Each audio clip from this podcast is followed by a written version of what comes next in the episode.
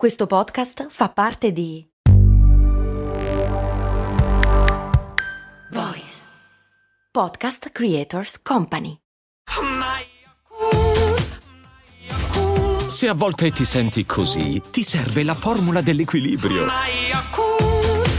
Yakult Balance, 20 miliardi di probiotici LCS più la vitamina D per ossa e muscoli. Cose molto umane va in onda grazie all'aiuto dei patron che su patreon.com slash cose molto umane hanno deciso di dare il loro contributo alla trasmissione. Se ti piace Cose molto umane, diventa patron anche tu. Cose molto, cose molto, cose molto umane.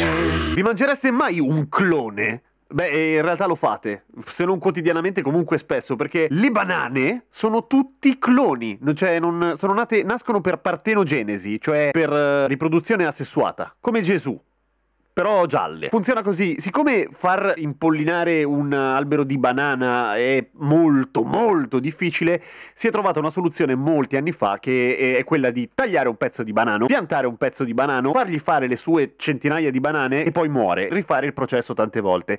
Come mai? Facciamo un passo molto molto indietro, da dove cavolo vengono le banane? La prima testimonianza di banana nella storia è del 5000 a.C. Veniva col- coltivata in Papua Nuova Guinea, che non c'entra niente con i Caraibi, che di solito si, si pensa di là quando si pensa alle banane, no? Oceania, eh, molto molto molto a est. Alessandro Magno nel 327 le porta in Europa, quindi in Europa prima ancora che nei Caraibi, con un discreto successo, si immagina, non lo so. Tra l'altro banana deriva dall'arabo, che vuol dire dito, banan, alla faccia del dito. Poteva, perché la banana somiglia più ad altro, no?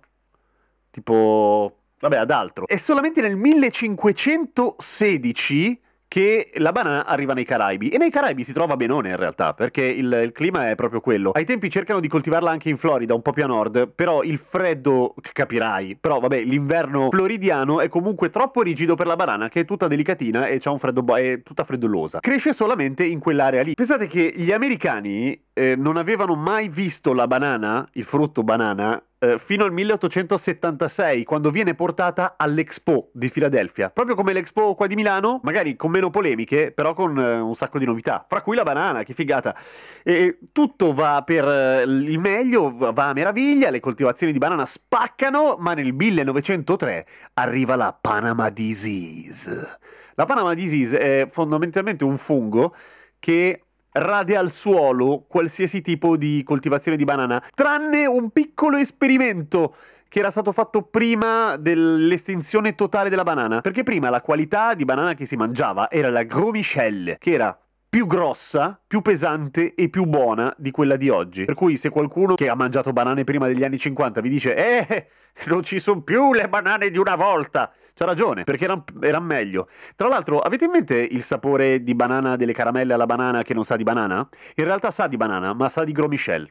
Perché? Boh, perché è stato fatto da quel frutto lì e poi non l'hanno più aggiornato. Si immagina. Cioè, quando tu mangi una gommosa che sa di banana, stai in realtà assaporando il sapore del fantasma di una banana estinta, morta tanti anni fa. Comunque, poco prima dell'estinzione della Gros Michel, era stata fatta un'altra varietà, la Cavendish, che era un po' più sfigata, un po' più piccola, un po' meno saporita, un po' meno dolce. Che sono le banane che mangiamo oggi. Meno male, perché la Cavendish era immune alla Panama Disease. Ma il problema è che prima o poi sarebbe arrivata un'altra malattia, perché essendo tutti cloni, le banane, e non, ha, non, c'è la possibilità che a un certo punto una di loro abbia la variazione del gene giusto per combattere quella malattia lì. No, la malattia si evolve, qualsiasi tipo di eh, elemento patogeno, che sia un fungo, batterio, eccetera, si evolve perché è naturale, è così, la banana resta sempre uguale. Prima o poi lo piglia sotto la coda la banana. E infatti è quello che sta succedendo anche la Cavendish. Raga, anche la Cavendish rischia di morire.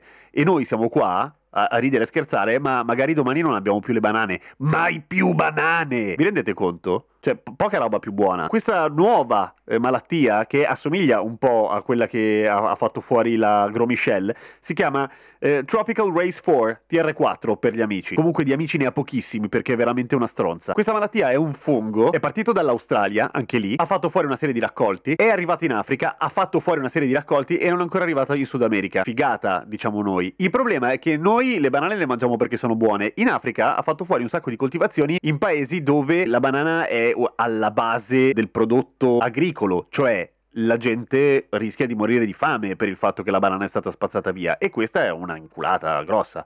La TR4 è stronzissima perché non è che infetta una pianta e se tu sacrifichi un banano gli dai fuoco piangendo come in un funerale vichingo a, a posto così. Le spore di questo fungo si annidano nel terreno e restano attive per decine di anni e basta uno scemo che cammina sul terreno infettato, che poi non è un'infezione, però insomma infettato da questo fungo e si porta nella scarpa un piccolissimo pezzo di terra, va da un'altra parte, bah, strage di banane. Per cui è molto difficile. Per ora non è arrivato in Latino America e abbiamo visto come si fondono le pandemie. Veloci di brutto. Quindi eh, quello che frega la banana è proprio il fatto di essere geneticamente molto pura, è sempre uguale a se stessa.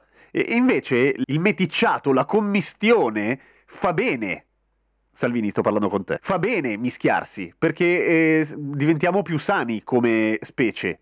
Tutte le specie, persino la banana. E cosa possiamo fare per salvare la banana? Eh, per ora il parere degli scienziati è godetevele finché ci sono, che è una cosa che mi intristisce, ma proprio a dei livelli. Raga, speriamo che no, fate, fate un ottimo lavoro. Comunque, tu, per tutti quelli che si, se la prendono con gli OGM, cioè gli organismi geneticamente modificati, sappiate che mangiate dei cloni. Ti piacciono i cloni? Questa l'avete capita in due, mi sa. Vabbè.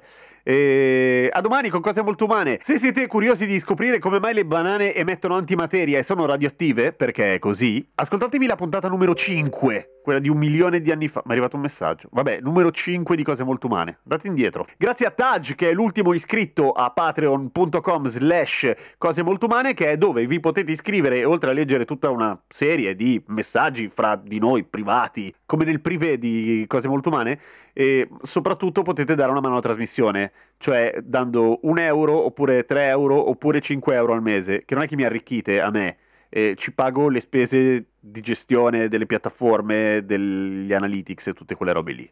In realtà ci vado sotto, però vi amo così tanto, cosa ci posso fare? Non riesco a smettere.